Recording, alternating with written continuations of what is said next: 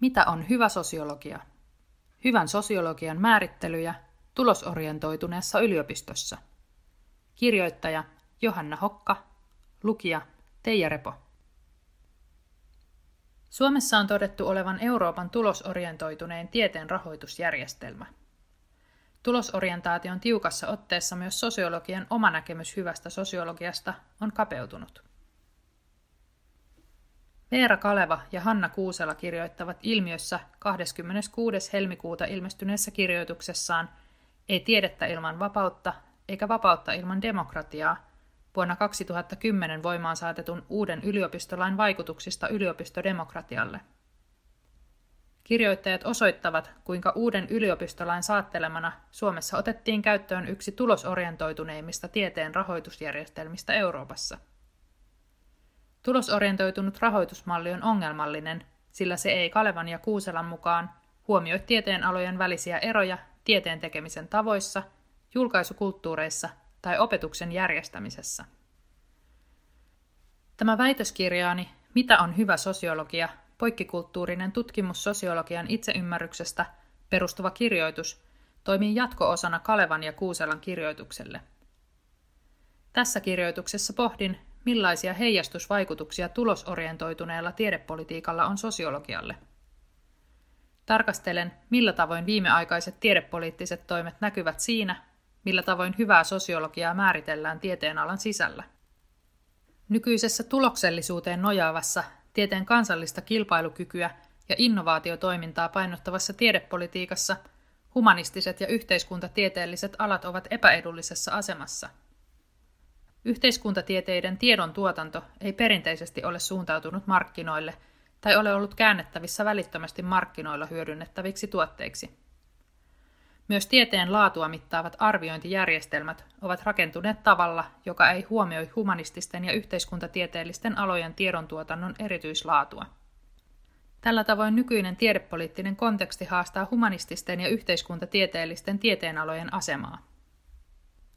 Tiedepolitiikan historiallinen tarkastelu kuitenkin osoittaa, että tiedepolitiikkaan on mahtunut erilaisia ajanjaksoja, jotka ovat olleet seurausta kulloinkin vallalla olevista kansainvälisistä ja kansallisista poliittisista tahtotiloista ja intresseistä. Tieteenalojen arvostus on eri aikoina vaihdellut, mihin on vaikuttanut se, minkälaiseksi yliopistojen rooli on kulloisenkin tiedepolitiikan tavoitteen muodostuksessa käsitetty. Siten myöskään humanistiset ja yhteiskuntatieteelliset tieteenalat eivät ole aina olleet alakynnessä tiedepolitiikan intresseihin nähden. Suomalainen tiedepolitiikka on monilta osin noudatellut kansainvälisiä trendejä.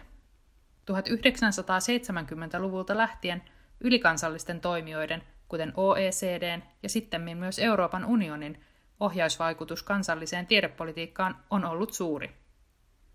Seuraava tiedepolitiikan vaiheiden kuvaus näyttää suomalaisen tiedepolitiikan trendivirtausten vaikutuksen eri tieteen alojen asemiin eri aikoina. Tieteen alat tiedepolitiikan trendivirtauksissa.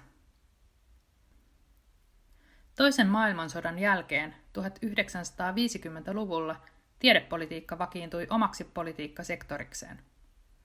Sotien jälkeisessä Suomessa humanistisilla tieteillä oli tärkeä rooli, sillä yliopistot miellettiin korkeimman hengenviljelyn paikoiksi, joiden tehtävänä oli kehittää kansallista kulttuuria ja identiteettiä. 1960-luvulle tultaessa tiedepolitiikassa tapahtui käänne, jossa tiedejärjestelmä nähtiin ennen kaikkea osana demokraattisen hyvinvointivaltion kehittämistä. Yhteiskuntatieteille tämä merkitsi kulta-aikaa, sillä valtion johdon kiinnostus kohdistui erityisesti yhteiskuntatieteiden tuottamaan tietoon. Yhteiskuntatieteiden suosio tiedepolitiikan kiintopisteenä jatkui aina 1980-luvulle, jolloin taloudellinen nousukausi muovasi jälleen tiedepolitiikan intressejä. 1980-luvulta lähtien yliopistot saivat uuden merkityksen. Niistä muodostui talouskasvua vauhdittavan uuden teknologian synnyttämisen paikkoja, mikä merkitsi teknisten tieteiden esiinmarssia. 1990-luvulla hallitusohjelmat nostivat keskiöön innovaatiopolitiikan. Yliopistojen rooliksi muotoutui toimiminen kansallisen innovaatiojärjestelmän rakentajina ja akateeminen tutkimus miellettiin strategiseksi resurssiksi globaalissa tietoperusteisessa taloudessa. Tekniikkatieteiden rinnalla luonnontieteet, kuten bio- ja lääketiede, nousivat aloiksi, joihin panostettiin uudella tavalla. 2000-luvulla nämä 1990-luvulta alkaneet muutokset ovat syventyneet entisestään. Suomessa vuonna 2010 käyttöön otetun yliopistolain julkilausuttuna tavoitteena on ollut yliopistojärjestelmä, joka koostuu vahvuusalueellaan kansainvälistä tasoa edustavista yliopistoista. Uudistuksella on kannustettu yliopistoja tavoittelemaan parempaa laatua, tehokkuutta ja kansainvälisyyttä sekä haluttu kohentaa yliopistojen kykyä kilpailla kansainvälisestä tutkimusrahoituksesta. Myös puhe tieteen yhteiskunnallisesta vaikuttavuudesta on korostunut tiedepolitiikassa, mikä suppeimmillaan on ymmärretty yliopistojen toiminnan arvioimisena niiden tuottaman taloudellisen hyödyn kautta. Yhteiskunnallisen vaikuttavuuden rinnalla tiedepolitiikan iskusanaksi on muodostunut huippututkimus. Suomessa vuonna 2013 uudistetussa yliopistojen perusrahoitusmallissa tutkimuksen rahoitus kytkettiin julkaisufoorum-järjestelmään, JUFO, jossa tutkimusten tieteellistä laatua ja vaikuttavuutta arvioidaan kolmiportaisen tasoluokituksen kautta. Humanististen ja yhteiskuntatieteiden näkökulmasta JUFOa on pidetty ongelmallisena – sillä se painottaa englanninkielistä artikkelijulkaisemista kotimaisen tiedejulkaisemisen kustannuksella. Vaikka yhteiskuntatieteelliset ja humanistiset alat ovat kansainvälisesti orientoituneita ja ammentavat kansainvälisen tiedeyhteisön perinteestä, on julkaiseminen kansallisella kielellä kansallisista ilmiöistä ollut niille tyypillistä. Lisäksi niiden tiedon tuotanto on kohdistunut tieteellistä vertaisyleisöä laajemmin poliittisille päätöksentekijöille julkishallintoon, kolmannelle sektorille ja kansalaisyhteiskunnalle. Siksi jufaluokituksen ei ole nähty noteeraavan riittävästi humanististen ja yhteiskuntatieteellisten tieteenalojen julkaisemisen erityispiirteitä, vaan sopivan paremmin luonnon ja lääketieteellisten alojen julkaisujen mittaamiseen. Millä tavoin sitten humanistiset ja yhteiskuntatieteelliset tieteenalat, joiden loiste tiedepolitiikan intressien valossa näyttää himmenneen, ymmärtävät itsensä ja orientoituvat nykyisessä tilanteessa. Seuraavaksi esittelen, millaisia hyvän tutkimuksen määrittelyjä 2010-luvun sosiologia yleisenä yhteiskuntatieteenä pitää sisällään. Hyvää sosiologiaa määrittelemässä. Huippututkimus sosiologian valtakausi, emansipatorisen sosiologian ahdinko. Väitöskirjassani tutkin haastatteluaineiston avulla miten sosiologian professorit määrittelevät hyvää sosiologiaa. Tarkastelin hyvälle sosiologialle annettuja merkityksen antoja sekä 1970-luvun ja 2010-luvun suomalaisessa sosiologiassa että kahdessa eri kansallisessa kontekstissa, Suomessa ja Ruotsissa. Erotin neljänlaisia määrittelytapoja, joita ovat huippututkimussosiologia, Humboldtlainen sosiologia, politiikkasosiologia ja emansipatorinen sosiologia. Nämä määritelmät löytyivät erilaisina versioina eri kansallisista ja ajallisista konteksteista. Havaitsin tutkimuksessani, että suomalaisen nykysosiologian sisäisissä hyvän sosiologian määritelmissä huippututkimussosiologia on hallitsevassa asemassa. Huippututkimussosiologiassa hyvän sosiologian mittana on kansainvälinen näkyvyys ja julkaiseminen kansainvälisissä huipputason tieteellisissä julkaisuissa – Tiedon tuotanto on suuntautunut kansainväliselle tiedeyhteisölle, ja arvostetuin julkaisumuoto on kansainvälinen referiartikkeli. Myös politiikkasosiologialla on vahva asema. Politiikkasosiologiassa hyvä sosiologia tarkoittaa yhteiskunnallisesti hyödyllistä sosiologiaa, joka tuottaa tutkimustuloksia poliittisen päätöksenteon tarpeisiin – sen sijaan ajallinen vertailu paljasti sekä Humboldtlaisen että emansipatorisen sosiologian aseman ohentuneen suomalaisten sosiologian hyvälle tieteelle antamissa määrittelyissä.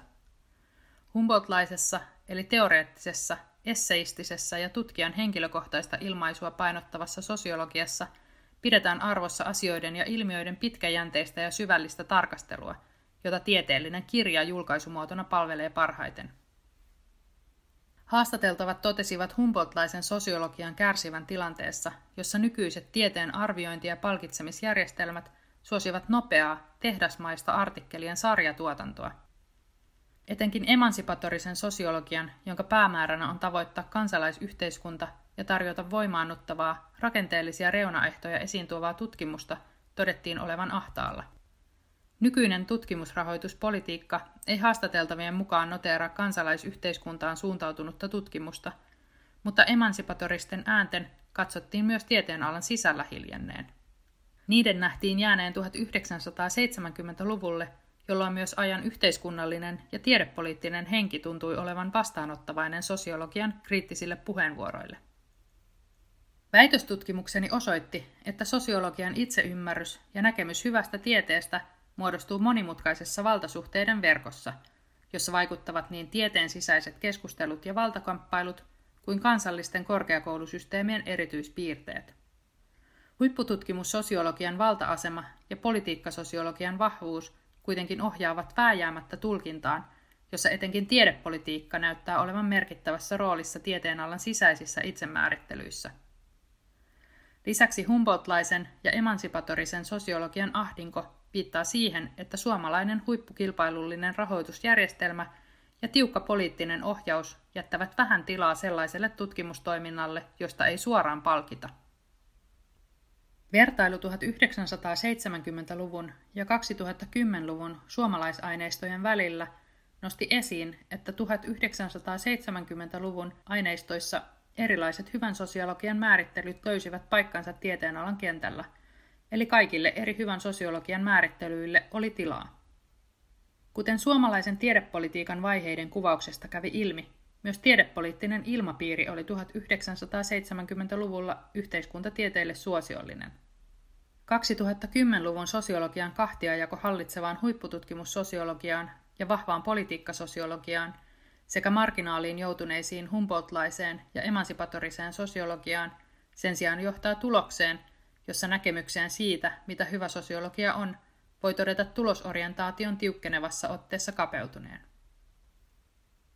Markkinoistuva tiede ja mittaamisen kulttuuri.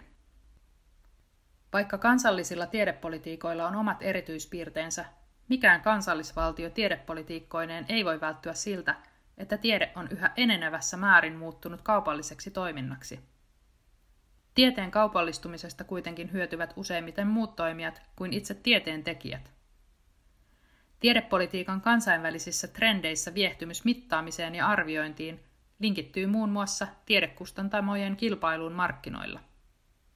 Tiedejulkaisemisesta vastaavat yhä useammin yksityiset, voittoa tavoittelevat kustantajat, jotka hyödyntävät uusia, itse lanseeraamiaan indikaattoreita. Näin ollen yritysten hallussa olevat julkaisut tarjoavat tiedekentän kilpailussa vaadittuja pisteitä, ja yritykset keräävät akateemisilla markkinoilla miljoona voitot. Karkeasti ilmaisten voitaisiin todeta, että akateemisten ammattilaisten määräysvalta suhteessa omiin arviointikriteereihinsä on siirtynyt muutaman monopoliasemaan päässeen kustannustalon käsiin. Yliopistohallinnossa erilaisia mittareita, indikaattoreita ja rankingeja käytetään strategisen johtamisen välineinä. Korkeakoulututkija Ellen Hazelgordin mukaan indikaattorivetoisesta yliopistohallinnosta seuraa, että olemassa olevat mittarit eivät enää pelkästään kuvaa todellisuutta, vaan myös rakentavat sitä. Toisin sanoen yliopistot tuottavat sitä, mitä mittarit määräävät. Myös brittiläisen akateemisen kulttuurin muutosta tarkastellut Roger Burrows on todennut arviointien ja mittaamisen muuttuneen kvantifioivaksi kontrolliksi, joka vähintään alitajuntaisesti hallitsee tutkijoiden toimintaa ja ajattelua, halusivatpa tutkijat sitä tai eivät, ja muodostaa todellisuuden, jossa tutkimusta tehdään. Kvantifioiva kontrolli kuului myös haastattelemieni sosiologien puheessa. Nähtiin tieteenlaadun mittarit sitten hyvinä tai huonoina, sosiologit ottivat tai joutuivat ottamaan niihin kantaa. Tutkimuksessa esiintynyt puhe siitä, missä ja millä foorumeilla kannattaa julkaista, ilmentää, kuinka tiedepolitiikan esiinpiirtämät ideaalit on sisäistetty toimintaan, vaikka niitä kohtaan kohdistettaisiinkin kritiikkiä. Miksi sitten sosiologian tai minkä tahansa yksittäisen tieteenalan itseymmärryksen tutkiminen on tärkeää? Miksi näiden havaintojen äärelle on hyvä pysähtyä? Vaikka tässä tutkimuksessa ei tarkasteltukaan suoraan sitä, millaisia julkaisuja sosiologiassa tuotetaan, se kuitenkin tulee paljastaneeksi, millä tavoin tiedepoliittiset kannustimet muovaavat sitä ajattelua ja ymmärrystä, jonka pohjalta tutkimusta tehdään. Ennen pitkää ajattelutavat alkavat toteuttaa itseään ja valuvat tutkimuksen tekemisen käytäntöihin ja tieteenteon arkipäivään. Kyse on siis myös siitä, kenelle sosiologia kommunikoi, miksi ja millä ehdoilla.